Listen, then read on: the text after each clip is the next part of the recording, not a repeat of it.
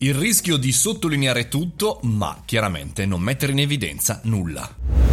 Buongiorno e bentornati al caffettino, sono Mario Moroni e come ogni giorno alle 7.30 pubblico il podcast come se fossimo davanti alla macchinetta del caffè, come se fossimo in ufficio e non distanziati e non in smart working, ma parlando delle tematiche che ci eh, girano attorno a tutto il nostro eh, mondo, business, marketing e non soltanto. Oggi vorrei partire da un bel post di qualche giorno fa di Mirko Saini, un amico esperto di mondo eh, LinkedIn e non soltanto, che mi invito chiaramente a seguire a appunto su LinkedIn che metteva in evidenza il rischio di un uso sbagliato di emoticon, di quelle messaggini faccine eh, nei nostri post e sul nostro profilo LinkedIn. Mettere in evidenza è un po' la parola di questo periodo dove tutti pubblicano tutte le parti, dove tra l'altro le stories arrivano anche su LinkedIn, dove tutti in realtà vogliono essere in evidenza, aggiungere, mettersi in caps, in maiuscolo, in grassetto, tutti vogliono un'evidenza, però sappiamo, come ci suggerisce anche l'amico Mirko, che il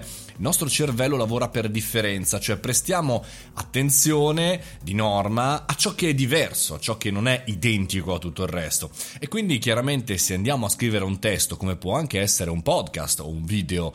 tutto uguale, tutto in caps, tutto urlato, come si direbbe insomma, un po' di tempo fa nella netiquette di internet, bene, questo diventa assolutamente tutto identico e non interessante. Io ci aggiungerei anche identico a quello di tutti gli altri, perché il nostro grosso problema è questo. A furia di correre dietro ogni singola moda, ogni singolo influencer che ce l'ha fatta, ogni singolo prestatore d'occasione di attenzione, insomma, cerchiamo in realtà di inseguire un risultato facile, ma come sappiamo non esistono le scorciatoie e quindi, e quindi andando a copiare la comunicazione di altri che hanno già avuto successo rischiamo di essere identici a tutti gli altri, quindi di sottolineare un po' come avveniva a scuola o avviene magari anche in una riunione, sottolineare tutto il discorso e quindi anche in questo caso assolutamente inutile da mettere in evidenza.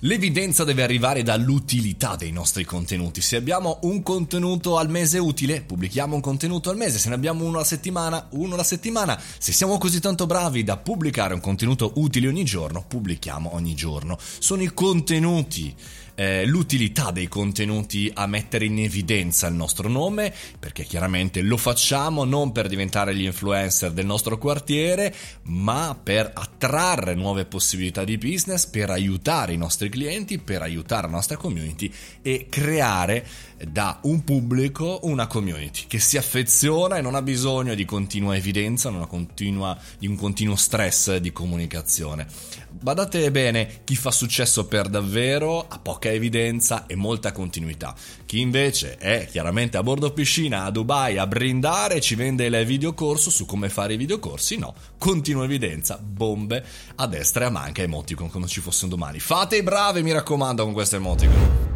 E con questo concludiamo anche il caffettino di oggi, puntualissimo l'ora 7.30, tornerà anche domani e mi ricordo che giovedì live show con Emanuele Vietina, il direttore di Luca Comics and Games e con Nicola Palmieri, qui sul server. Fate i bravi, mangiate le verdure, ci sentiamo domani mattina.